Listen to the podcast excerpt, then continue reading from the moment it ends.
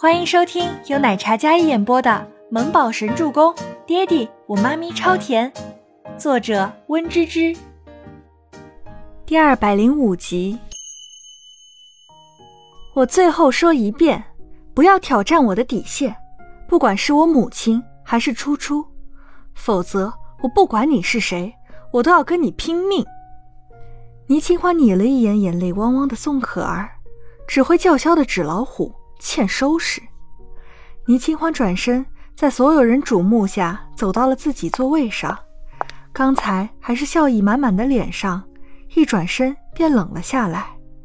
那种女王气势真是好震撼人，刚才那一幕就像是做梦一样，但是看到宋可儿脸上挂着的泪珠，大家惊觉原来不是。宋可儿站在原地，刚才被这样羞辱一番，他拿着手机就跑出了办公室，然后往洗手间去了。宋可儿到了洗手间，一边哭一边给全希儿打电话。那头作为宋可儿的表姐，全希儿一听到倪清欢还敢打她表妹，瞬间气得不打一处来。她示意让化妆师停手，专属化妆间里，全希儿穿着一袭真丝睡衣，翘着二郎腿，高冷美艳的扮相。如今她已经是娱乐圈炙手可热的当红小小花了，而倪清欢一个落魄千金，一个小职工，竟然对她妹妹还大打出手。全希儿那画着精致妆容的脸上冷怒下来，漂亮的眉眼都是阴冷的寒意。别哭，她们姐妹俩如今跟丧家之犬没有区别，迟早我要收拾她们两个。曾经全喜初跟倪清欢两人一起风发嚣张跋扈，如今一个比一个惨，有什么资格跟他们斗？全希儿阴恻恻的口吻霸道地说道：姐，你不知道，他刚才当着我们办公室所有人的面打了我一巴掌，我以后在同事面前要怎么抬得起头？宋可儿也是刚才被那气势给唬住了，要不然他一定一巴掌打回去。现在想了想，觉得自己太窝囊了，好恨，好后悔。以后要是他再敢动手，那就打回去，怕什么？我给你撑腰。如今他倪清欢算什么东西？还以为自己是以前的倪大小姐呢。嗯嗯，姐，我听说了，医药好像跟星耀娱乐有合作，好像我们这边有意让新人多学习。倪清欢风头正盛，我觉得名额可能会给他。如果是这样的话，那更好，我就等他自投罗网。全希儿红唇微勾，在他看来，倪清欢已经落魄颓败，要家世没家世，要背景没背景，声誉清白通通毁了个彻底，有什么资格横？全希儿姐妹挂了电话，宋可儿从洗手间出来，然后站在镜子前，看着自己脸上那一巴掌的红印子还未消退，心里恨倪清欢恨得牙痒痒，她一定要报仇，要倪清欢下不来台。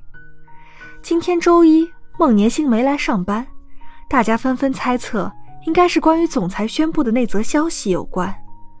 总裁说只当孟总监是妹妹看待，没有其余的感情，孟总监肯定是伤心了。孟年星没来，吴山童作为总监，在周一例会的时候由他来主持，气氛没有往日那般和谐，大家都有些懈怠，还有些不认真。直到 Kevin 特助推门，将一份文件夹递给会议长桌前的吴山童。吴总监，这份是跟星耀娱乐合作的计划书，你宣布下。吴山童打开文件，看到上面的名字，眼前一亮。吴山童看到上面名单中有倪清欢三个字的时候，有种自豪感在里面。本次与星耀合作的设计师有郭梅梅设计师和她的小组成员宋可儿、桑妮和吴山童小组，吴山童、倪清欢、Tina 共六人组成的设计小组，总负责人是吴山童总监。吴山童此次宣布，无疑是奠定了他在医药的地位。下面的大家都有些微微诧异，总裁很看重他，给了他很多次机会，那么以后设计部会不会一分为二，那也就难说了。